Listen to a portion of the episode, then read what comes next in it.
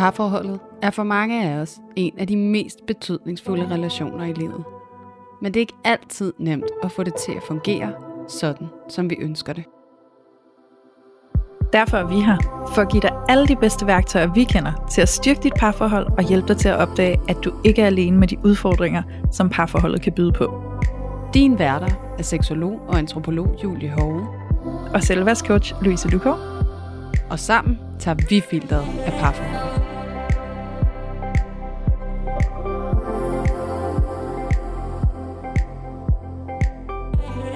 Og inden vi for alvor kaster os ud i dagens tema, så vil vi gerne lige starte med at præsentere vores sponsor for det her afsnit.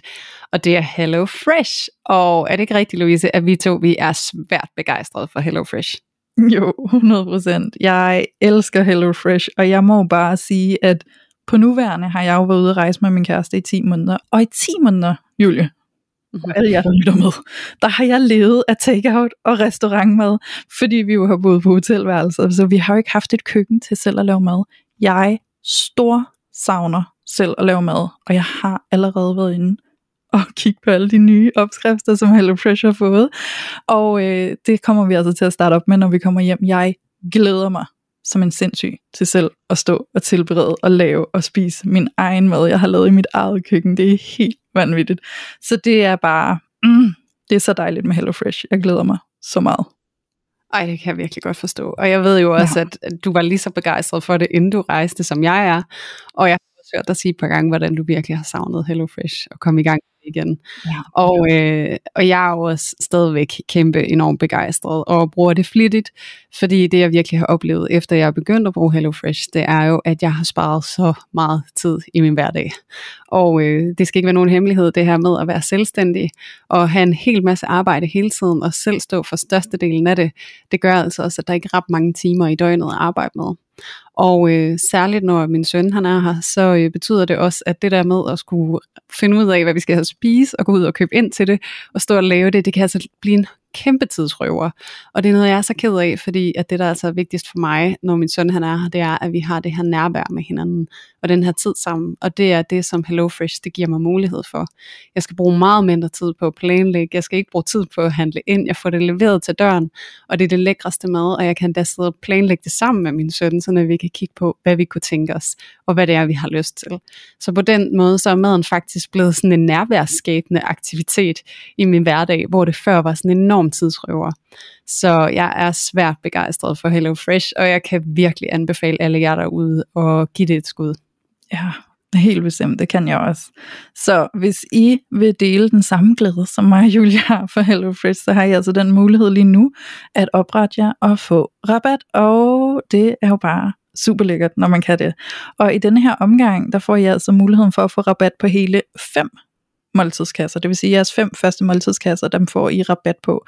Så I får 30% rabat på de første to kasser, og 20% rabat på de næste tre kasser. Det her, det gælder både for dig, der aldrig har prøvet HelloFresh før, og bare tænker, ups, den skal jeg være med på, den der. Men det gælder også for dig, der har brugt det før, men hvor det er minimum tre måneder siden, at du opsagde det, så har du altså muligheden for at genaktivere det og få den her rabat. Så det synes vi bare, I skal tage og benytte jer af. I kan altså spare helt op til 1153 kroner med den her rabat. Og rabatkoden, I skal benytte jer af, når I kommer ind på HelloFresh hjemmeside, det er parforhold 23. Og det er altså parforhold med store bogstaver og 23. Så hop ind på HelloFresh med det samme, og få oprettet jer, så I kan få 5 ugers mega lækker mad lige hjem i jeres køkken, hvor det bare er super nemt og lækkert, og med en kæmpe masse forskellige opskrifter, som jeg må indrømme, at der er godt nok meget mad, jeg aldrig ville have prøvet, hvis ikke det kom fra HelloFresh, for så kreativ ville jeg slet ikke have været på egen hånd. Så, øhm, så vi kan kun anbefale det, så øh, afsted med jer, parforhold 23, og så er der altså rabat på de fem første kasser. Velkommen tilbage til parforhold uden filter. I dag der kommer vi til at tage et emne frem, som vi har haft frem før, men for rigtig lang tid siden, fordi et af vores aller, aller, aller første afsnit i hele podcasten handlede om breakups. Og øh, nu er det altså på tide, at vi lige snakker lidt om det igen, og lige får skabt nogle øh, nye perspektiver, nogle friske input på det her. Og ikke desto mindre, så har vi altså også modtaget nogle beskeder fra nogle af jer kære lyttere, som sidder i kærestesorg og efterspørger, kan I ikke snakke lidt om, hvordan man kommer videre efter et brud, og man sidder med sorgen, og det vil vi rigtig gerne støtte jer i. Så det har vi altså tænkt os at snakke om i dag. Og for at det ikke skal være helt løgn, så er der også bare sæson for breakups lige i øjeblikket. Og øhm, inden at jeg afslører for meget om det, så synes jeg, at Julie skal have lov til det. Men øh, så kan jeg også bare lige passende sige hej til dig, Julie. Hej til dig, Louise. Julie. Vil du ikke, for det var jo egentlig dig, der lige tog den frem, det der med, at det er sæson for breakups. Vil du ikke lige sætte dine ord på det, som du gjorde her, inden vi startede optagelsen? Jo, det kan jeg faktisk godt. Og, øhm, og det er jo noget, jeg sådan lidt er bevidst om, fordi at jeg jo netop arbejder rigtig meget med par. Og øhm, det der ligesom viser sig, og det gør det nærmest hvert eneste år, altså det er sådan en cyklus, som vi mennesker, vi på en eller anden måde lever i, hvor at rigtig mange par og parforhold, de på en eller anden måde kan mærke, at der er nogle udfordringer, der har været i parforholdet, de har måske været der i længere tid, måske har de taget til hen over en periode. Og så står de lige over for årets udgang. Det vil altså sige, at vi står over for jul, julefrokoster, nytår og alt, hvad der følger med. Og der kan det altså for mange føles helt enormt sårbart, og så tage hul på den her samtale omkring, skal vi to være sammen, eller skal vi ikke være sammen. Så det vi ser inde i min branche, det er, at rigtig mange mennesker, de holder ud. Så på en eller anden måde, så holder de ud, sådan at de netop ikke kommer til at stå i den sårbare position, hvor de altså skal kigge ind i jul og nytår, og stå helt alene, eller måske skulle stå og håndtere et breakup, fordi at det netop sætter himmel og jord i bevægelse.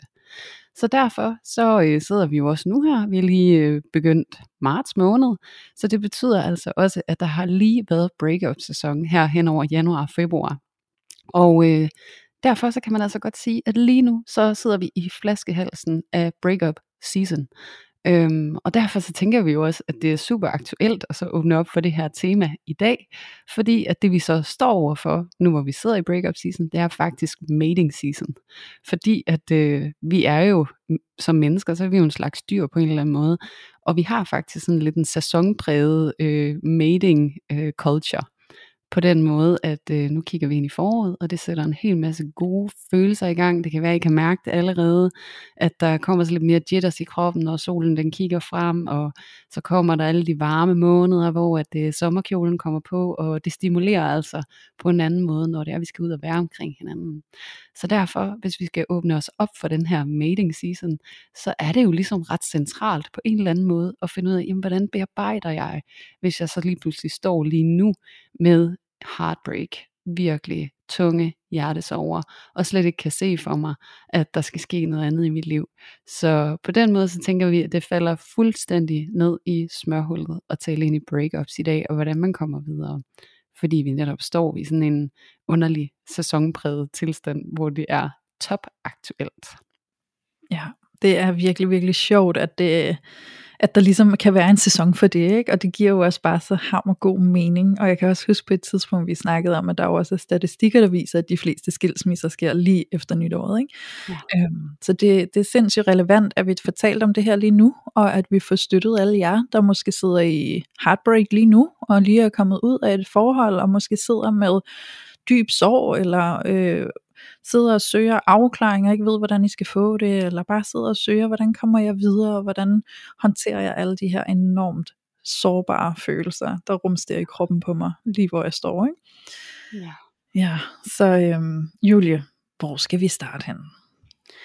Åh, oh, jamen, hvor skal vi starte? Det er jo ja. kæmpe stort. Altså den her oplevelse af at have været i en relation.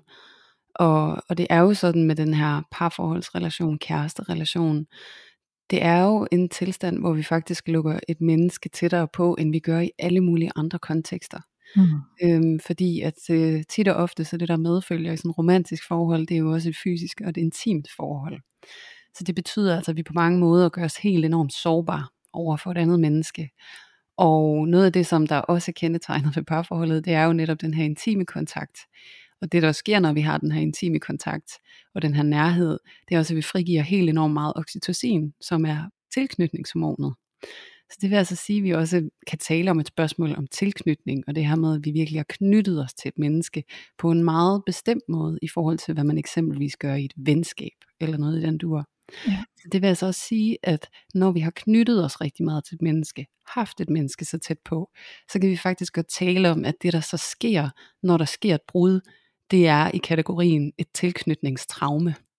Fordi vi netop har været i gang med at knytte os på den her helt særlige måde, og så lige pludselig så oplever vi, at den her tilknytning, den ligesom går i stykker, den braser.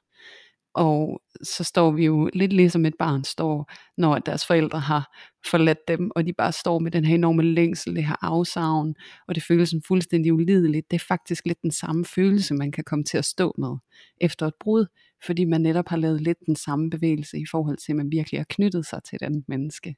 Ja. Så altså med det blik, så tænker jeg, det er kæmpe stort, det her med at miste et menneske, man har så tæt på. Og der er så mange nuancer, som det egentlig giver mening om, øh, det giver mening at tale ind i. Ikke?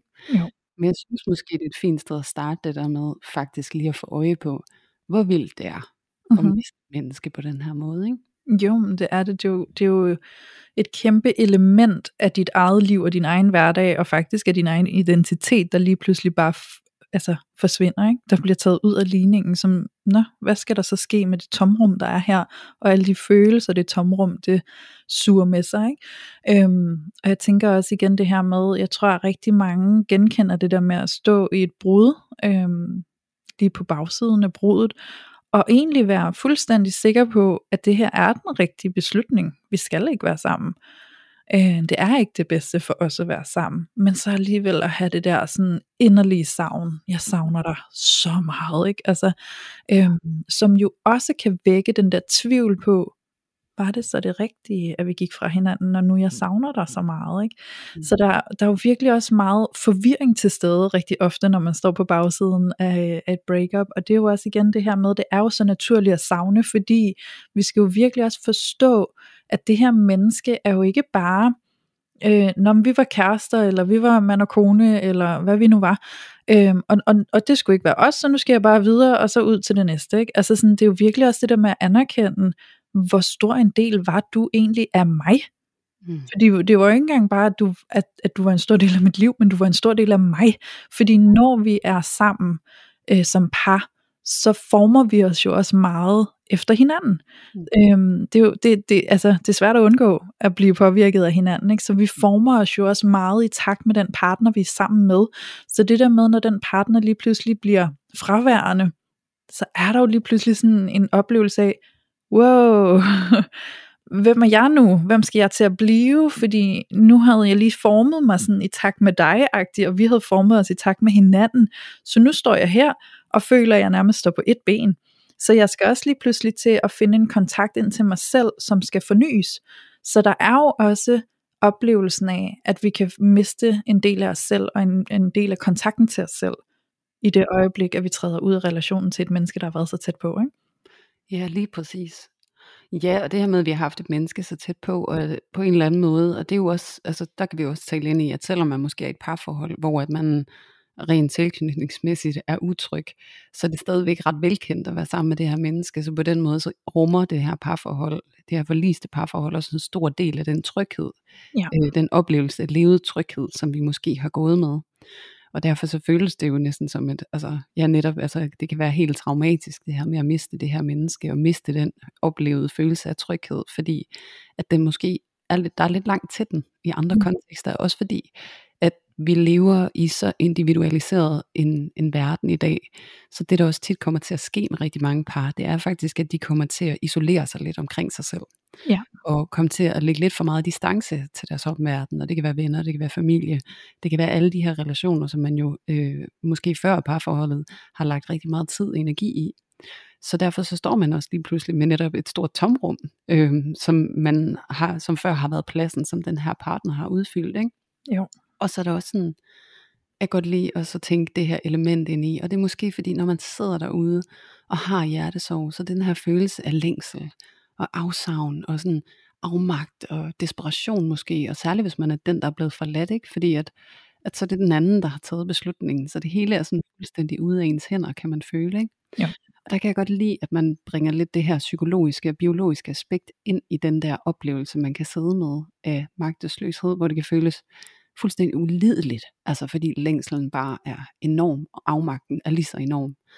Og det her biologiske aspekt, jeg gerne vil bringe ind, det er netop det her med, at når vi har haft et menneske så tæt på, lige så fint som du siger, Louise, ikke med, at, at sådan, man mangler et ben nærmest. Mm. Fordi at det, der sker, når vi har et menneske så tæt på, det er netop, at vores nervesystem tuner sig ind på den andens nervesystem. Ja. Så derfor så får vi sådan en, altså sådan helt biologisk længsel efter at få det her menneske tæt på. Mm. Det er lidt ligesom, øhm, og det, det lyder måske kedeligt at tale om det på den her måde, for det er ikke så romantisk. Men det er lidt ligesom abstinenser efter, øh, hvis man nu er ryger, eller har en eller anden, form for craving, det kan være sukker eller hvad det er. Altså det er lidt de samme komponenter, der kommer i spil. Ja. Fordi så når man sidder der, og det føles fuldstændig ulideligt, så kan det være en hjælp nogle gange at vide med sig selv, jamen du er også på afvinding lige nu. Mm. Fordi hele dit nervesystem, nervesystem er koblet op på det her andet menneske, så det tager tid. Det tager virkelig tid at afvende sig, det her andet menneske og den her relation.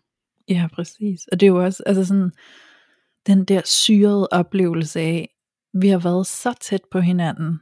Altså vores nervesystemer har simpelthen gået sammen. Ikke?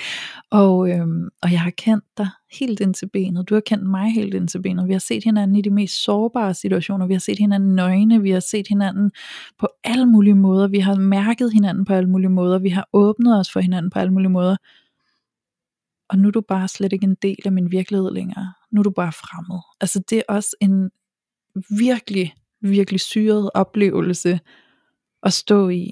Mm. Wow, så tæt og nu så fremmed, ikke? Så der er virkelig også bare sådan en overgang lige der. Altså der er altså en tilvænding i at forstå, nu går du ud og lever livet videre, og jeg lever mit liv videre. Og det er fandme underligt. Og det skal vi altså give os selv lidt rum for, at det tager et øjeblik lige at vende os til den tanke. Lige præcis. Og det er jo lige præcis noget af det, jeg synes, der er vigtigt at tale op i Ja. ja. det her afsnit, som er vores afsnit, øhm, omkring det her med breakups, fordi lige nu kan man sige, der er også flere øh, podcaster, som har valgt at tage hånd om hele det her tema, der hedder breakups og hjertesorg. Og jeg elsker også en podcast som 112 for knuste hjerter, fordi at det nemlig bringer nogle af de her meget personlige levede fortællinger, så den giver virkelig en invitation til, at vi kan spejle os i noget af det hjertesorg, som vi måske sidder med. Ja. Og samtidig så har jeg også lyst til, at vi skal bidrage lidt med måske en, en faglig vinkel, og sådan lidt mere praktisk vinkel, Mm.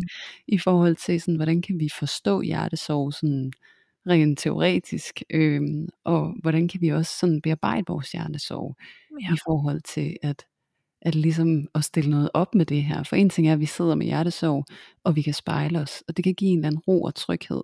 Men der kan stadig godt være et sted, hvor man sidder efterladt med den her længsel. Jamen, hvordan kommer jeg ud af det her? Ja. Ja, det er rart at vide, at jeg ikke er alene om det, men hvordan kommer jeg videre fra det her sted, som er så smertefuldt at være, ikke? Jo, jo, helt sikkert. Og jeg tænker, Julie, at ah, det her gør vi jo altid, jeg elsker at gøre det, ikke? men det her med at trække noget baggrundshistorik med ind i nutiden. Det der med at forstå vores egne reaktioner, fordi vi kan jo reagere meget, meget forskelligt på et breakup. Øhm, og jeg tror da også, at mange af jer, der sidder derude, I har jo nok oplevet et breakup mere end en gang, og har måske også oplevet øh, enten et mønster i, hvordan I reagerer på et breakup, eller at I har oplevet, at I har reageret forskelligt på et breakup, alt efter hvilket parforhold det var, der brød op.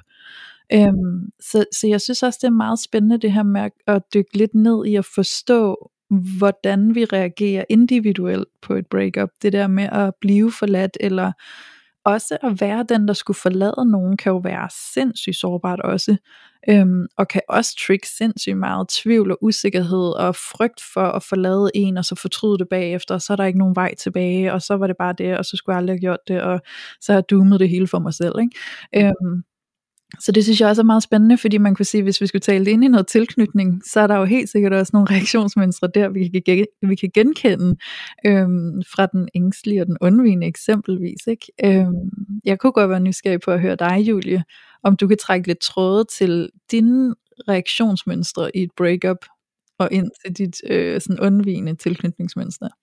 Ja. Ja, og det er jo egentlig lidt interessant, fordi at, at noget af det, som jeg jo virkelig også er blevet bevidst om gennem tiden, både i mit arbejde, men også sådan helt rent personligt, det er også det der med, hvordan ens mønster netop altså, kan bevæge sig, alt efter hvem det er, man står overfor. Netop. Så øhm, altså, jeg har sådan haft et major heartbreak øhm, i mit liv, og det var faktisk fra øh, min eksmand, øh, den første runde, vi var sammen, det har vi været i flere runder. Ja. Øhm, men i den første runde, og der var jeg også pur ung, altså jeg var 14 år gammel, mm.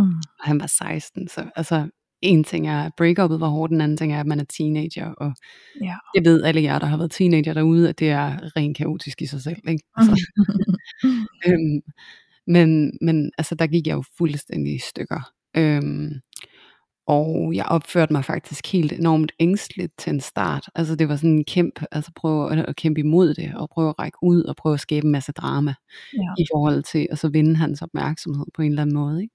Jo. Og, øh, og det fik mig ingen vegne overhovedet.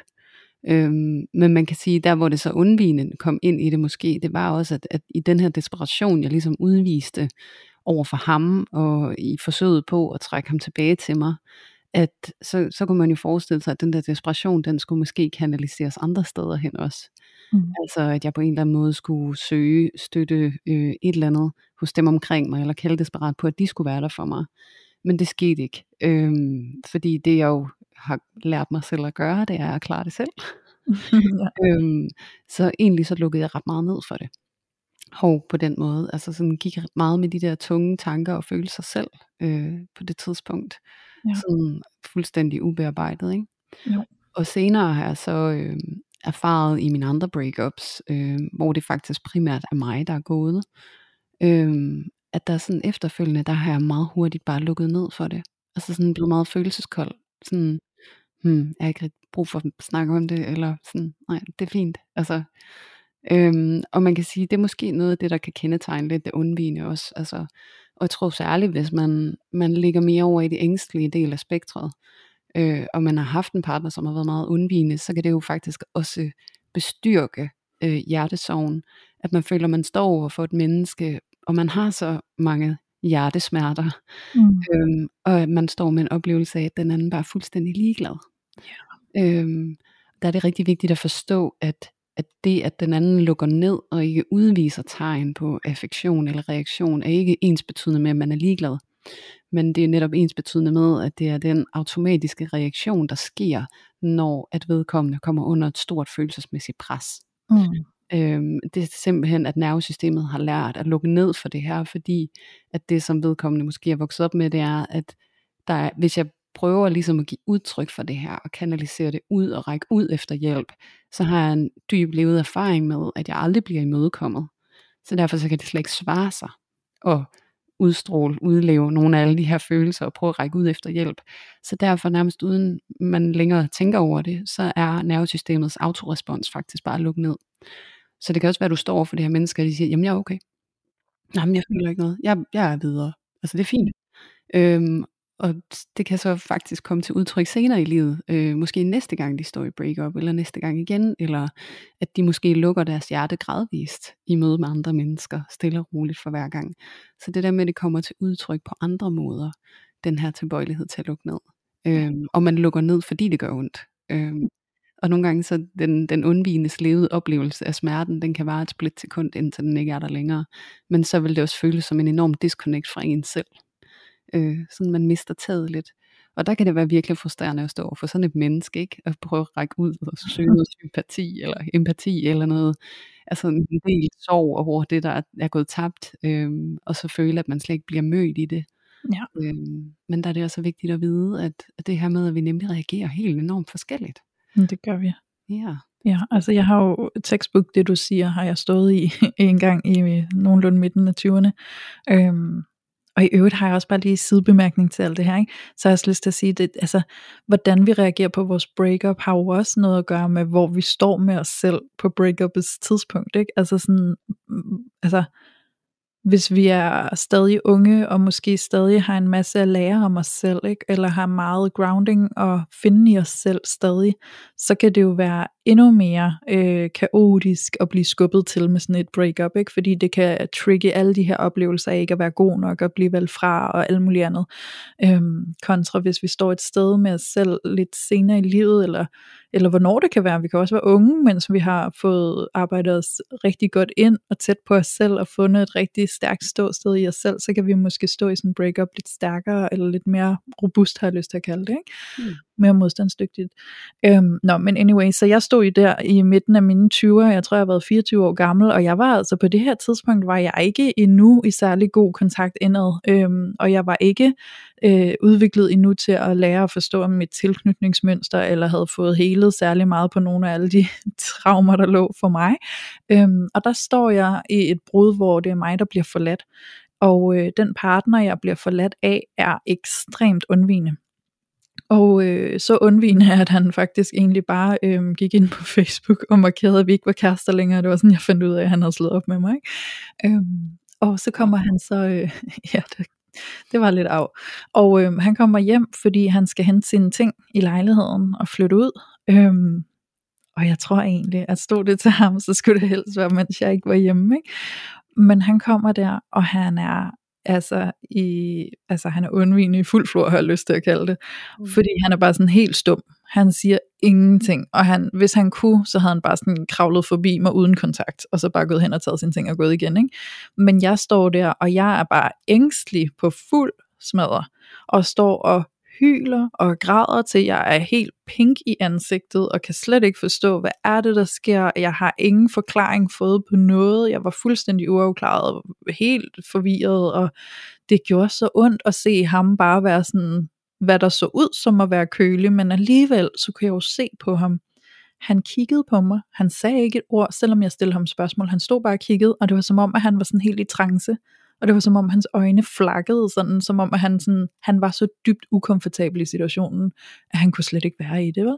Mm. Øhm, så han gik jo også bare med sine ting, og jeg stod tilbage og bare var sådan, hvordan kan du byde mig det her, ikke? Altså det var den der oplevelse af, du torturerer mig ved ikke at sige noget. Du, altså, giv mig dog noget afklaring, giv mig noget forståelse for, hvad det er, der foregår. Ikke? Øhm, og den der dybe, dybe desperation, der var på spil. Ikke? Mm. Så det er jo også altså sådan, vores reaktion og vores, øhm, jeg har lyst til at kalde det, evne til at håndtere alle de følelser, der kommer i spil, har jo også virkelig meget at gøre med, øhm, hvor vi er henne med os selv på det givende tidspunkt.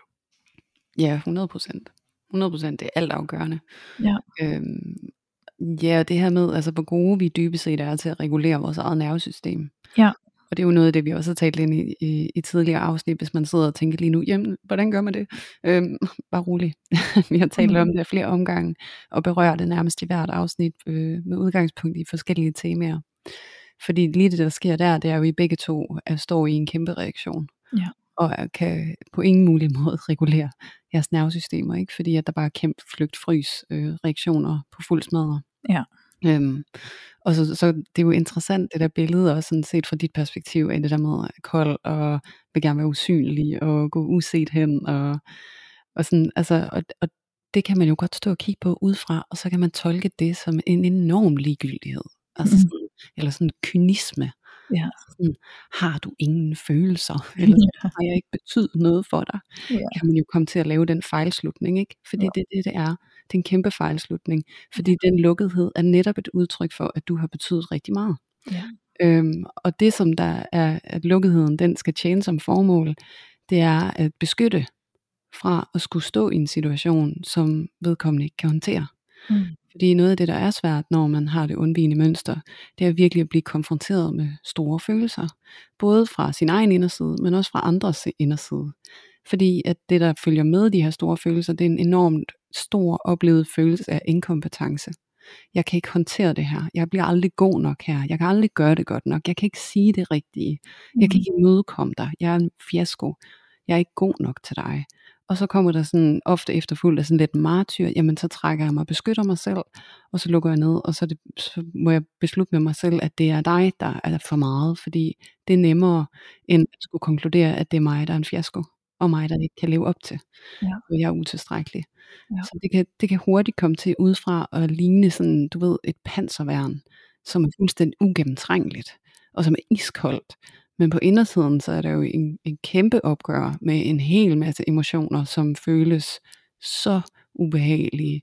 Øh, sådan et enormt svært sted, som den undvigende lander på, som de virkelig prøver at abstrahere fra efter bedste evne. Ikke? Jo, jeg tænker, kan der ikke også ligge en del af, øh, altså inde i den undvigende, som også er bange for, at hvis jeg interagerer med dig nu, så kan det ende med, at du overtaler mig til at blive i det her, selvom jeg faktisk ikke vil. Jo, det kan der sagtens være. Ja. Og man kan sige, hvis man skulle tegne billedet af, hvordan den undvigende måske står øh, på sit sted og kigger ud imod noget, som er relationelt, så vil det ofte altid føles lidt som et minefelt. Ja. Hvor at der står den anden over på den anden side og kalder og siger, kom du bare over til mig, og så tager de et skridt frem, og så eksploderer der en mine, Ja. øh, og de bliver skadet, fordi de kan have den der oplevelse af netop, ja, uanset hvad jeg gør, uanset hvad jeg siger, så bliver det aldrig godt nok. Mm-hmm. Og man kan sige, for et, et, et, et menneske med et undvigende tilknytningsmønster, som har været i en relation i lang tid, hvor de har følt, at de har bevæget sig rundt i et minefelt, der kan det føles enormt skræmmende at blive overtalt til at blive i det minefelt, fordi Ja. de har været på så kæmpe enormt et stykke overarbejde. Ja.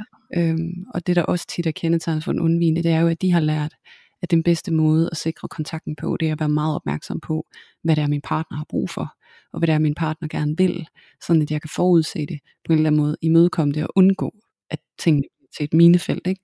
Ja. Øhm, så, så de er konkret og meget konsekvent på overarbejde hele tiden i en relation, og det er den ængstlige i og for sig også, øh, og så ser det bare lidt anderledes ud. Men det er det der med, at, at det er det, som det der kolde, siger jeg lidt i anførselstegn, det kan I jo ikke se, Mm. men det er lidt det dilemma, som det kolde menneske står i. Skal jeg blive i det her minefelt, der har været så utrygt for mig, mm. hvor jeg har følt mig så utilstrækkelig gentagende gange, hvor jeg hele tiden bliver konfronteret med min egen utilstrækkelighed. Ja. Øh, nej, det skal jeg ikke. Og jeg ved, at min tilbøjelighed til at ville imødekomme dig, den kan tage mig. Øh, hvis det er, du begynder at argumentere for, at vi skal fortsætte det her, eller blive sammen. Så mit bedste værn til at passe på mig selv, det er at lukke af for dig. Mm. Sådan at du ikke kommer ind og, og trykker på min overlevelsesstrategi, hvor jeg vil forsøge at imødekomme dig. Ikke? Jo, præcis. Ja. Ja, men det er altså, altså det er virkelig vigtigt, at man kan få den indsigt, og man kan have de forståelser for situationen, når man står i den, uanset på hvilken side af det her tilknytning, man står i. Øhm, jeg synes, vi skal spore os lidt ind på den der oplevelse, når man så står på bagsiden af sit breakup, og man skal til at håndtere alle de følelser, der er i spil. Hvad kan man egentlig gøre? Hvordan kan man guide sig selv bedst muligt igennem den hjertesorg, man gennemgår? Øhm, og jeg kan huske, at jeg har stået i et breakup øh, to gange i mit liv, som har været med så stor indflydelse på mig, at jeg nok i bund og grund reagerede på samme måde, som hvis der havde været et dødsfald. Ja. Øhm, og jeg kan huske, at jeg var ikke, altså jeg var vidderligt kun i starten af mine 20'er, meget ung, da jeg første gang oplever det. Og der var der en kollega, jeg havde på det tidspunkt, som fortalte mig det, at det var faktisk øh, meget normalt det her med, at det kunne føles som, hvis der var sket et dødsfald. Mm. Og det, at hun fortalte mig det, det var rigtig rart, fordi det vækkede den der genkendelighed i mig, og det var for mig en måde at kunne placere den dybe smerte, jeg oplevede, for det var en smerte. Det var en følelse af, at jeg kan ikke være nogen som helst steder, jeg kan ikke være i mig selv, jeg er ude af mig selv, og jeg er sådan nærmest sådan helt febrilsk, panisk og desperat. Øhm, så, så, så jeg kan ikke fungere. Det var sådan, jeg havde det. Øhm, og det er jo ekstremt voldsomt at gå rundt og have det sådan. Mm. Øhm, og det er jo virkelig følelsen af, at jeg har tabt al forbindelse til, altså al jordforbindelse på en eller anden måde. Ikke? Og hvordan i alverden kommer jeg videre herfra, fordi det er jo den der oplevelse af bare at ligge der i fosterstilling og tænke, hvad skal der ske med mig nu? Ja. Og det kan blive oplevelsen af, at den der vi har, øh, altså den person vi er blevet adskilt fra i brudet, er jo, det er jo følelsen af, at du, det, du er den eneste medicin, der kan få mig bare lidt til ro fra den her følelse. Men du er også giften, som jeg ikke skal drikke, fordi så bliver jeg endnu mere syg og dårlig. Ikke? Ja. Øhm, og hold nu op et sted at stå med sig selv og have det sådan. Øhm, og jeg, har virkelig lyst til lige at knytte en kommentar ja, til det, du siger. Ja. Fordi at, at egentlig også bare for at trække en reference tilbage, altså i forhold til, at du siger det her med, at det er ligesom et dødsfald. Ja. Og det er jo egentlig bare lige for at sætte det i kontekst med noget af det, vi startede med også at tale om, det her med, at det er det jo. Altså fordi når der er en, der dør, så mister du en nær forbindelse. Altså menneske, som har været tæt på dig. Ja. Og, og det er et tilknytningstraume. Og det er det her jo netop også. Altså Ja. du mister et menneske, som har været så tæt på dig. Og måske endda endnu tættere på dig end, end dine forældre. Fordi det er jo tit det, vi gør, når vi så bliver voksne og kommer ud i livet. Så løsriver vi os lidt fra familien, og så begynder vi at skabe noget med det andet menneske. Mm. Så det er egentlig bare for at underbygge det, du siger, at sådan, hvor er det godt sagt egentlig. Altså det er bare som et dødsfald, ikke? Fordi det er det virkelig. Det er jo virkelig at få revet noget af det tætteste, vi har på os, væk fra os. Jamen 100 procent. Altså det, når du siger noget af det tætteste, fordi ofte så bliver vores partner jo vores number one. Altså det er den, vi først ringer til, når vi har noget at dele. Altså det er den, vi først tænker på, når vi vågner. Den, vi sidst tænker på, når vi ligger til at sove. Den, vi deler alle glæderne med. Det er den, vi deler alle nedturene med. Det er der, vi går aller tættest ind og snakker om vores indre. Ikke? Øhm, sådan kan det i hvert fald ofte være for mange. Og lige pludselig ikke at have det ved sin side, er jo virkelig oplevelsen af, hvor skal jeg vende mig hen. Ja. Øhm, jeg tror, at rigtig mange kan spejle den øh, sorg i forhold til at miste en forældre. Det der med sådan, hvis man har mistet sin mor, eller frygten for at miste sin mor, fordi hvem skal jeg så ringe til, når det virkelig brænder på, ikke? hvis man har haft den der oplevelse af, mor, ikke? Altså, den kan man jo godt have selv som voksen, når man virkelig er sårbar. Ikke? Øhm, så, så det er jo virkelig sådan en oplevelse, vi står i, og derfor så synes jeg også, det er så utrolig vigtigt, at vi tager det meget alvorligt. Jeg tror nogle gange kan vi komme til at negligere den sorg, der ligger i forbindelse med en kærestesorg. Øhm, efter et brud, også i forhold til det der med at skulle bare fortsætte sin hverdag, som om intet var hent. Det giver ingen mening. Altså sådan, hvis der har været et dødsfald i din familie, så er der typisk øh, rum for, at du holder fri fra arbejde. Det er der, jeg mener nok, at mange arbejdspladser tildeler et par fridage til det, så du lige kan komme der over toppen af sorgen. Ikke? Øhm, men det er der bare ikke i samme omfang, når det kommer til kærestesorg. Der er en meget højere forventning til, at vi bare må komme videre. Ja. Øhm, og jeg tror noget af det, der er ret essentielt i hele den her proces, vi står overfor med den sorg, vi oplever, det er faktisk at tillade os selv at være med sorgen, sætte tempoet ned, kom ind og bare lige sådan give noget omsorg til os selv, række ud, få noget støtte. Øhm, for mig har det været essentielt faktisk at komme i terapi efter et brud, der hvor det var aller værst, øhm, og få støtte den vej igennem. 100 procent. Jeg er så enig med dig, og jeg havde virkelig, jeg er så glad for, at du siger det, fordi jeg havde tænkt præcis det samme. Ikke? Og det er også derfor, vi måske netop taler ind i det her med dødsfald, fordi hvis vi skal bearbejde noget, så er det rigtig vigtigt, at vi forstår, hvad det er, vi skal bearbejde.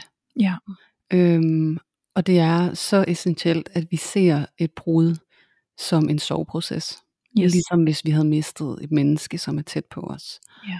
Og så kan man sige, jamen hvad gør man med en soveproces? Fordi det i og for sig faktisk også ganske udefineret langt hen ad vejen. Mm-hmm. Øhm, fordi mange af os har lidt en forventning om, altså det er også det der med, at så kan man tage en overlov øh, fra sit arbejde eller sådan noget, men det er det der med, at sorg er også blevet rammesat af nogle udefrakommende strukturer i forhold til, jamen du skal på arbejde igen, du skal fungere og sådan noget. Ja. Men, men sorgens natur, det er, at den er sådan en lidt øh, tilbagevendende størrelse. Man kan sige, det er sådan en, der kommer og besøger os på en eller anden måde, så kan den fortage sig igen, og så kan den besøge os igen, og så kan den fortage sig igen. Ja. Fordi at sorg også er meget overvældende. Det, det er en enormt tung og meget, meget svær følelse at sidde med i sin krop. Så derfor så er det også meget naturligt, at kroppen den kan rumme så så meget af gangen. Ja. Det er det der med, at man skaber den ro omkring sig selv, hvor man tillader sig selv at byde sorgen velkommen. Og sige sådan, okay, men nu giver jeg mig selv den opmærksomhed, og den omsorg, og det nærvær, som den her følelse kalder på.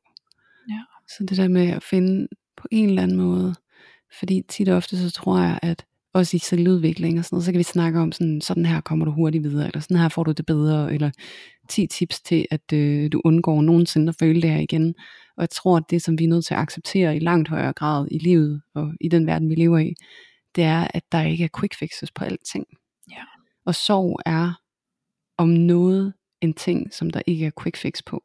Mm-hmm. Er der bare ikke. Og jeg kan huske, øh, her min mormor døde sidste år på det her tidspunkt, og hun har betydet enormt meget for mig. Og der kan jeg huske, at jeg havde den her samtale med min søn, hvor han var 6 år gammel, og han kigger på mig, og han er meget, meget ked af det, for han var rigtig glad for sin oldemor. Mm-hmm. Og den her sådan, mor, jeg er ked af det på sådan en meget, meget, meget ubehagelig måde, eller jeg kan ikke huske, hvordan han fik sagt det, men sådan, jeg har aldrig været ked af det på den her måde før, troede jeg, tror jeg, han sagde. Nå. Og så sad vi og snakkede om det, og så blev vi enige eller så blev vi enige om, at, at den her måde at være ked af det på, det er den lange ked af det. Ja. Og, og det, det, det, det er fordi, det markerer det ret godt, det er den lange ked af det. Du kan faktisk godt være ked af det i rigtig lang tid. Og det kan du også, fordi netop det er et spørgsmål om tilknytning. Det er det der med at få et menneske helt tæt på, ligesom vi gør med forældre. Det er et menneske, der kan få sådan en nøglerolle i vores liv på en eller anden måde, Ja. i længere eller i kortere tid. Fordi det handler ikke om, hvor lang tid de har været der, det handler om, hvor tæt på de har været. Mhm. Hvor meget vi har knyttet os. Øh, og det der med, at vores nervesystem skal ligesom vende sig af med den her tilknytning til det her menneske. Og ligesom lære at leve med og forstå, at nu er det her menneske her ikke længere på den måde. Mm. Det er faktisk, det tager noget tid. Fordi ligesom det tager noget tid at bygge det op, så tager det faktisk også noget tid at afvikle det igen. Ikke? Jo. Så virkelig, virkelig, altså, og det er så kedeligt at sige, ikke? fordi man vil jo nok gerne have det hurtige fix, fordi det, føl, det kan føles så frygteligt at være i.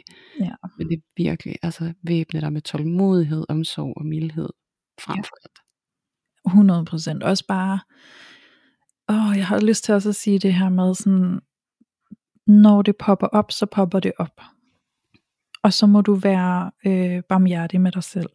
Fordi igen det her med, der kan også være en tendens til at tale om, hvornår vi burde være videre. Mm.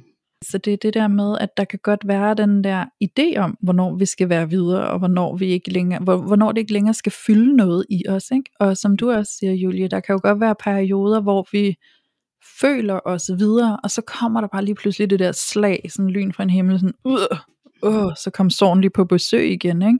Og det kan der jo være mange årsager til. Det kan være, at der er en sang, der spiller, som minder os om, eller vi så noget, som vi altid delte, eller vi mødte en, eller vi mødte den person. Ikke? Eller der kan være så mange ting, der lige kan genkalde den sorg, som vi måske egentlig øhm, var kommet videre fra, eller havde helet ovenpå, og så lige pludselig genbesøger den os. Og det kan den jo blive ved med at gøre over mange gange. Og så kan den se ud forskelligt, når den dukker op. Men virkelig bare det der med, sådan, jeg tror, der er noget med også at have en eller anden form for øhm, modstandsdygtighed, har jeg lyst til at sige, over for alle de der sådan, floskler, der kommer udefra. Sådan, ah, men du skal bare ud, og så skal du bare møde nogle andre med det samme, og du skal bare dit, og du skal dat, og ej, nu må du også komme videre, og nu er det der længe siden, og alle de her ting, ikke, som vi kan møde fra vores omverden, som kan på en eller anden måde negligere den oplevelse, den følelse, vi sidder med. Mm. Øhm, så jeg tror, der er noget i virkelig, virkelig at sådan være barmhjertige over for os selv omkring det, vi oplever, det vi føler, og tage ud af ligningen den der bagtanke med, sådan, hvordan vi burde have det. Mm. Øhm, og hvordan vi burde have det i forhold til, hvor længe det er siden, eller i forhold til, hvordan forholdet var. Nogle gange kan der jo også være en øh, mindre forståelse for, at sorgen kan være stor, hvis forholdet ikke var særlig langt. Mm. Øhm, ej, men I var jo kun sammen et halvt år, hvordan kan det ramme dig så meget, ikke? Ja. Det kan det. Uanset hvor længe I har været sammen, så kan det ramme sindssygt hårdt. Altså et forhold på 8 måneder kan ramme hårdere end et forhold på 10 år. Det kommer sgu an på, hvordan det har været at være i forholdet. Ikke? Øhm, så, så der er så mange ting der, hvor at vi er nødt til at tage meget øh, forbehold for, hvordan vi oplever det, oplever sorgen helt individuelt, og så bare virkelig giver os selv det rum for det, vi oplever i en langsomlig proces, hvor vi egentlig bare tillader, at hver gang vi mærker den sorg, eller mærker alle følelserne, som antænder alle de her tanker, at vi bare sådan sidder med det, og sådan med en stor rummelighed og forståelse for os selv, uden at komme til at gøre os selv forkerte for det. Ikke? Øhm, og jeg har også lyst til at sige, at hvis du kan mærke, at du næsten ikke kan være i din egen krop, fordi det hele det fylder så meget, så ræk ud. Altså ræk ud til nogen, du er tryg ved. Få et kram. Øh, få, få en aften, hvor I bare sidder sammen. Mm. Øhm, Ja, så ikke stå i det alene. nej. Og det der med, at der kan også være den der med, at så tænker jeg at række ud, ikke? Og så kan man nogle gange godt, når man rækker ud, så kan man komme til at blive mødt af sådan en, der prøver at få det til at gå væk. Ja, Øhm, fordi at rigtig mange gange, så tror vi, at alt det, der gør ondt, det skal vi få til at gå væk. ja, Men, men det, som sorg kalder på, det er ikke, at det skal gå væk, det er, at det skal have plads. Ja. Så det, der er vigtigt, og det er sådan generelt med mennesker i sorg, og det er der også en hel samfundsdebat omkring, det er, at, det er så svært for folk at vide, hvordan de skal håndtere det, fordi de kan ikke få det til at gå væk, så derfor prøver vi lidt at undgå det. Ja. Derfor kan man jo også som, som et menneske, der er i sorg, få en skamfølelse omkring at fylde for meget. mm-hmm. Fordi at det er noget, som kan være svært for dem, vi er omkring at håndtere. Ja. Så men det der med virkelig at blive tydelig omkring, jeg har ikke brug for, at du skal fjerne det her fra mig. Jeg har ikke brug for, at du skal få det til at gå væk, fordi det går væk, hvis jeg får plads til at være med det. Og du måske vil lytte på mig og spejle mig i det. Jeg har brug for at tale om, hvor godt det var. Jeg har brug for at tale om, hvor svært det var. Jeg har ikke brug for din mening om det. Jeg har brug for at blive spejlet i det, at der er nogen, der kigger på mig og siger, wow, det var godt nok vigtigt for dig. Ja. Og jeg kan se, hvor svært det er for dig at undvære det. Ej, det er et svært sted, du er, men jeg er lige her sammen med dig. Ja, Det skal nok gå. præcis. Altså virkelig bare at blive, så også hvis du sidder derude som ven, eller veninde, eller familiemedlem, og, og kender en, der sidder i hjertesorg, altså virkelig, det bedste du kan tilbyde, det er de lyttende ører, og din varme favn, og, og din, din kærlige opmærksomhed i forhold til, hvad det er, du ser det her menneske gå igennem. Ja. Det er så essentielt for, at vi kan bearbejde sorg, at vi bliver mødt på den måde. Og det kan være, at du sidder derude, og du tænker, det har jeg simpelthen ikke til rådighed i mit netværk, for det kan sagtens være. Øhm, og der er det måske vigtigt netop så opsøge noget støtte, noget hjælp, noget terapi. Det kan være en gruppe med nogen, der genkender det på et socialt medie. Det kan være en terapeut, du synes virker god for dig, eller et eller andet. Ja. Vi har virkelig brug for at blive spejlet i vores sorg. Mm-hmm. Og, og så har jeg også lyst til at knytte en kommentar til det, du siger det der med, at, at der kan være sådan en, en måde at tale om det på, du ved, at man skal hurtigt videre og sådan noget. Og der, der tror jeg også, at der kan være sådan, at vi kan komme til at presse os selv rigtig meget, og på den måde ikke give sorgen den plads, den har brug for. Øhm, og vi kan komme til at presse os selv rigtig meget, fordi der netop også er de her meget romantiske fantasier omkring, hvis du møder et menneske, så skal det være din eneste ene, og det er det kun det menneske, du må have i din opmærksomhed og i din erindring. Altså alle andre skal helst slettes, Ja. øh, for at det andet menneske kan være ægte vigtigt for dig. Mm-hmm. Øhm, og det er en fortælling. Og det er en fortælling, der gør det svært at være i sorg. Øh, og som kan gøre, at vi kommer til at presse os selv, når vi er i den. Fordi vi tror, at vi ikke kan, kan få adgang til en ny kærlighed. Hvis det er, at vi sørger over en, en tidligere kærlighed til et andet menneske. Ja. Og jeg tror, det er vigtigt at ændre den overbevisning, fordi det er øh, en fantasi. Det er et fatamorgana. Det er urealistisk. Det er en fantastisk fortælling om, hvad kærlighed det bør være. Mm. Og det er meget langt fra virkeligheden. Mm. Vi forbinder os dybt med mennesker, og der skal rigtig meget tilknytning til at få et menneske så tæt på, øh, at vi kan mærke de der helt store emotioner, som vi tit og ofte gør i kærlighedsrelationer. Og det er urealistisk at tro på, at vi bare kan slette det, og at vi Ja. kan presse det væk. Det er en naturlig del af at være menneske, at vi sørger, og vi lukker mennesker ind i vores hjerter, og nogle de bliver der for livet. Og det er sådan, det er at være menneske. Så vi er også nødt til at droppe ideen om, det der eneste ene, og at det er kun mig, der må være i, i din hjertekugle. Fordi Mm. det er der ikke nogen af os, der kan efterleve. Det kan vi simpelthen ikke leve op til, det kan vi ikke tilbyde. Så, så jeg tror også, at, at sådan på et kollektivt plan, så kan vi gøre os selv og hinanden den tjeneste, og aflive den fantasi. Ja, jeg er meget enig, Julie. Og jeg har også lyst til bare lige at vende tilbage også til det her med, sådan, når vi rækker ud. Øhm, for som du siger, der kan være en helt berøringsangst i det der med, når der er noget, der smerter. Åh oh, nej, det ved jeg ikke, hvordan jeg skal være med dig i. Jeg ved ikke, hvordan jeg skal støtte dig. Øhm, jeg kan ikke lide, du har det dårligt. Nu vil jeg bare have, at du skal have det godt. Eller modtageren kan jo have et behov for, at du skal være glad, fordi jeg kan bedst lide dig, når du er glad, ikke? Eller sådan, det får jeg mest ud af. Så vi kan virkelig møde at blive mødt på en måde, der faktisk ikke støtter vores soveproces særlig godt. Og en ting, en tendens, jeg også øh, ved eksisterer, det er jo det der med at komme til at kritisere den partner, vi så er brudt fra. Øhm, simpelthen komme til at bashe øh, den partner, du, du ikke er sammen med længere, og det kunne lyde sådan, at ej, men han var også bare en idiot, eller ej, men hun var også bare alt for meget, ikke? eller sådan, og det skal vi altså også passe på med. Så det her det er også et opråb til alle, øh, sådan rent kollektivt, til at have en dybere respekt for det, der har været, og for de mennesker, der har været øh, involveret i den relation, fordi vi kommer altså alle sammen med vores rigtig gode grunde til, hvorfor vores adfærd er, som den er. Så frem for at kritisere den og gøre os forkerte for den, så måske bare have et, et mindset, der handler om at forstå, at der er altid en grund til, at vi er, som vi er. Og hvis vi har en uhensigtsmæssig måde at opføre os på, så er der altid en god forklaring bag det. Øhm, der er altid et eller andet sårbart, der ligger bag, at vi måske har en uhensigtsmæssig adfærd. Så, så det der med også at respektere den partner, som, som har været, som ikke længere er, uanset hvad der er foregået. Øhm, fordi det hjælper, altså hvis jeg sidder i en dyb kærestesorg, så hjælper det ikke mig noget at komme til en veninde, eller til et familiemedlem, eller hvem det kunne være, og dele min sorg, og så bare få at vide, ah, at han var også et kæmpe røvhul, det er godt, du ikke er sammen med ham længere, og sådan noget. Det er slet ikke det, jeg har brug for at høre. Øhm, og i øvrigt, det at du kritiserer på den måde, kan jo give mig en helt dårlig oplevelse af, at jeg har valgt at være sammen med den person, som du nu sidder og taler sådan om. Fordi det har jo også en stor del med mig at gøre, at jeg har været involveret med det menneske. Mm. Øhm, så der er noget også med at have en respekt i form af, hvordan vi taler om den person, der nu engang er blevet brudt fra over for den person, som, som er kommet ud af parforholdet. Mm. Og virkelig blive mødt med en dybere forståelse, og egentlig holde fokus hjemme på banehalvdelen, der handler om, hvordan har du det? Mm. I stedet for at sidde og tale om, at når du har det, og det er også meget bedre for dig, at du ikke skal være sammen med den person længere. Ikke? Øhm, fokuser nu på, hvordan har jeg det?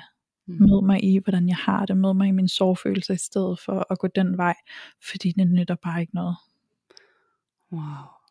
You're preaching to the choir. Ja. Altså. ja, ej, jeg elsker det, du lige sagde. Det er mm. så rigtigt og så sindssygt vigtigt, det der med også at forstå, at når vi begynder at kritisere det, der har været, så sidder vi også og kritiserer den, der sidder over for os. Ja. Ganske indirekte. Og det kan være endnu mere ødelæggende. Så der, kommer, der hvor vi prøver at hjælpe, der kan det bare lande. Som skam. Ja, som skam. Sådan helt skrup forkert sted. Ikke? Altså hvor vi, vi modarbejder vores egen intention. Ja. Og det er jo fordi, at, at den, der sidder som støtten, også netop kan føle sig sådan lidt rådvild i forhold til, hvordan hjælper jeg dig faktisk lige her, fordi at tilbage til, at jeg sov er svært. Ja. Det kan være rigtig svært at hjælpe. Så jeg synes, det er så fint, det du siger, hvordan har du det? Mm. Og måske spørge, hvordan kan jeg hjælpe dig lige her? Hvad er det faktisk, der kunne være rart for dig lige nu? Er det, at jeg holder om dig? Er det, at jeg lytter på dig? Er det, at jeg fortæller dig, hvad det er, jeg kommer i kontakt med? Prøv at spejle dig i noget af det, du oplever hvad, hvad kunne være hjælpsomt for dig lige der, mm. det svære sted, hvor du er. Ja. Øhm, så virkelig sådan en åbenhed og en nysgerrighed omkring, hvordan du kan være til rådighed. Fordi jeg giver dig så ret, øh, Louise, der kan virkelig være den her tendens til, at vi begynder at demonisere det, som har været mm. i, i forsøget på at hjælpe den anden, ikke? Eller så kan vi sidde og komme profetier om, at så var det heller ikke den rigtige, eller så var det bare ikke den rigtige for dig, eller så er der nogen derude, og der er så mange fisk i havet og sådan noget. Og det er igen det der, altså det, det er jo vildt kærligt ment, men det kan lande et rigtig, rigtig svært sted. Også fordi tit og ofte den, der er i sorg, kan faktisk godt sidde med oplevelsen af, jamen det var jo den rigtige, og nu er mm. det ikke mere. Og det er jo det der med, netop når vi snakker om tilknytning, når der er nogen, der har aktiveret os, når der er nogen, der er kommet tæt på os, og virkelig, virkelig ramt os der, hvor at vi har mærket kærligheden vokse, så har det føltes så, så, så rigtigt. Og det kan være så svært at tro på lige det sted der at vi kan komme til at opleve det igen. Ja. Så, så man hjælper ingen med alle de velmenende ting, fordi det kan faktisk også gøre, at vi bare distancerer os mere og mere fra sorgen. Fordi at vi netop også bider på den krog der, vi skal flytte os fra det her. I stedet for lad os bare lige byde det velkommen, og bare lige være med det, og mærke, at det ikke er farligt. Ja. Det hjælper også, dig at være i det. Ja, og igen det der med, at vi kan komme til at føle os så utrolig alene i sorgen, hvis der ikke er nogen, der formår at møde os sådan, som vi har brug for at blive mødt. Ikke? Øhm, og igen det der, som du også siger, Julie, som er jo en klassiker, det med, at oh, der er så mange fisk i søen. Ikke? Mm. Det er bare slet ikke der, jeg er lige nu. Jeg er slet ikke på udkig efter en ny fisk. Jeg skal lige sådan lande i, at den fisk, jeg lige havde fanget, den ikke er der længere. Ikke? Altså, jeg skal også lige omstille mig, så jeg er slet ikke der. Det, altså, det er for langt fremme i processen, så det er ikke hjælpsomt, og det får mig faktisk til at føle mig alene i processen, når jeg bliver mødt på den måde. Og øhm, til det har jeg også bare lyst til, lyst til at sige, at nu taler vi meget om, hvordan man som modtager kan støtte den, der står med sorgen. Men øhm, hvis du er den, der står med sorgen, så skal du vide, at det er altså også rigtig okay at fortælle andre, hvordan du har brug for at blive mødt. Og det kan godt være, at du ikke lige umiddelbart ved det, men det kan være, at du spurgte dig ind på det, og kan mærke det stille og roligt, når du åbner op, og du bliver mødt, og du kan mærke sådan, uh, det sidder ikke rigtigt. Sig det. Sig, at øh, tak fordi du prøver at møde mig, og tak fordi du prøver at løfte mig, eller prøver at få mig distraheret hen på noget andet, eller jeg ved du gør det her en god intention. Jeg kan mærke, at lige det der, det sidder ikke så godt hos mig, det er faktisk ikke det jeg har brug for. Og lige der hvor du kan mærke, at det ikke er rart, så kan det være at det giver dig en åbning til at vide, hvad det så er der kunne være rart. Så kan det være at du lige mærker sådan, åh, oh, jeg savner egentlig meget mere, hvis du bare vil holde om mig og bare sidde i stillhed med mig. Mm. Øhm, så sæt ord på, hvad at du har brug for, over for den modtager, du går til, hvis ikke den modtager af natur kan møde dig sådan, som du har brug for. Øhm, det må vi altså også rigtig gerne. Ja, præcis. Det er så vigtigt sagt, det der. Ja. Også fordi det er virkelig den måde, at vi kan blive hjulpet ud af vores sorg på. Det er Mm. at blive set og hørt. Og ikke føle os alene. Præcis, fordi det er, det er roden til, at alle dårlige emotioner, de bliver hængende i os. Det er fordi, vi ikke er blevet set i dem endnu. Vi er ikke Ja. blevet mødt i dem endnu. Vi er ikke blevet hørt i dem endnu. Og indtil vi bliver det, så er det noget, der bare får lov til at vokse og sidde Mm. fast. Fordi at der er noget i os sådan helt grundlæggende som mennesker, hvor vi har et dybt og indgroet øh, og nedarvet behov for, at for at vi kan eksistere og fungere, så har vi brug for at blive set af andre. Vi Ja. har brug for at blive spejlet af andre. Og derfor så er det så vigtigt at, at tage det, der er, i stedet for at prøve at få det lavet om til noget, som vi bedre kan håndtere. Ja. Og så også måske vid med, med jer selv, at det er okay at mærke den ambivalens omkring, det kan man også sige.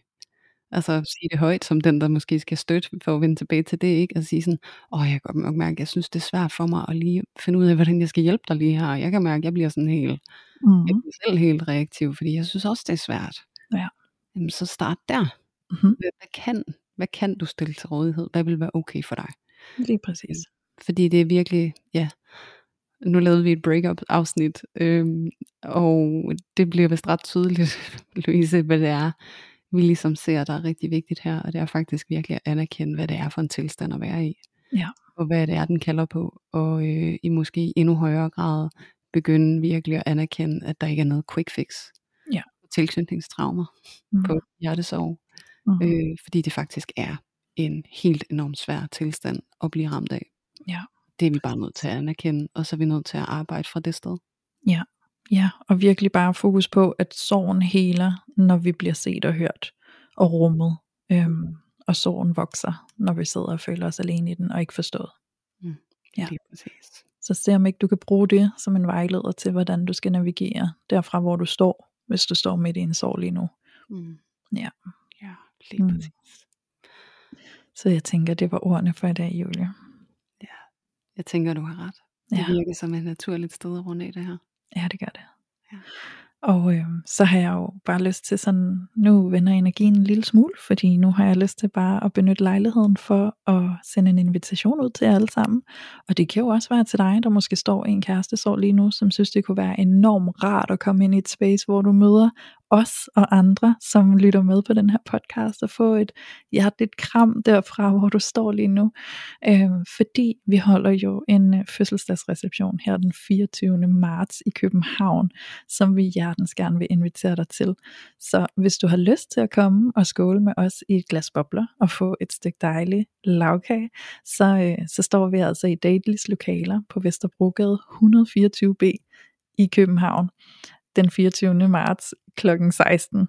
Og der vil vi altså så gerne se dig. Så hvis du kan den dag og har lyst til det, så kom forbi og fejre vores fødselsdag med os. Vi fylder tre år her i podcasten, og det er vi jo også bare så stolte af. Så øh, den stolthed vil vi jo gerne dele med jer, fordi I er emmer væk en lige så stor del af den her podcast, som vi er.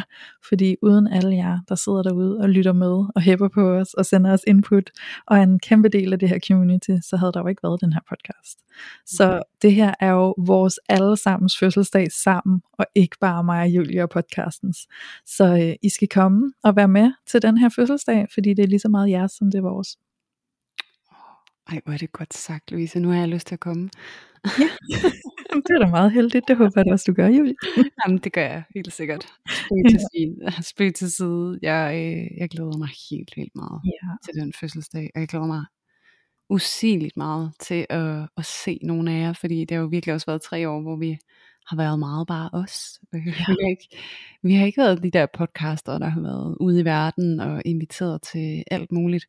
Så øh, det er virkelig også øh, vildt at stå og kigge ind i, at det, det er det, der kommer til at ske her fremadrettet. Ja. Og det ligesom bliver startskuddet med den her fødselsdagsreception, at vi skal ud og, og forhåbentlig møde en masse af jer, og Mm. kigge jer i øjnene, og give jer en krammer. Og ja, jeg glæder mig helt vildt. Det bliver så dejlig en oplevelse. Og så vil jeg jo så også lige sige, at øh, der jo også er mulighed for at hilse på nogle af de skønne, skønne gæster, som vi har haft igennem tiden, mens vi har lavet podcasten. Så øh, det kan jo også være en god mulighed for dig, som sidder derude og tænker, ej, jeg gad jeg også godt lige med og sige hej og tak til, fordi at det, det bidrag I kom med, det var bare fedt. ja. Så øh, kæmpe invitation til det, til at komme med os, så vi kan møde jer. Ja, lige præcis. Mm. Og så vil jeg jo bare sige tak til dig, Julie, som altid. Tusind tak for at have siddet sammen med mig i dag og åbnet op omkring det her med kærestesover. Det har været virkelig vigtigt og meget spændende. Ja, selv tusind tak. Jeg øh, håber virkelig, at, øh, at afsnittet lander et øh, varmt sted hos jer derude, og øh, at det kan føles hjælpsomt for jer, der hvor I er lige nu. Jeg som måtte sidde i hjertesorgen, eller måske sidder med en ven eller en veninde, eller et familiemedlem, som, som sidder med den, og ikke synes, det kan være lidt svært at vide, hvordan I stiller jer bedst muligt til rådighed lige der. Så kæmpe tak til dig også, Louise. Det har mm. været en, øh, en sand fornøjelse. Helt bestemt. Ja. Og så skal der selvfølgelig bare lyde et øh, kæmpe, enormt tak til alle jer ved underlige lyttere derude, der endnu en gang har været med til at tage filteret af parforholdet.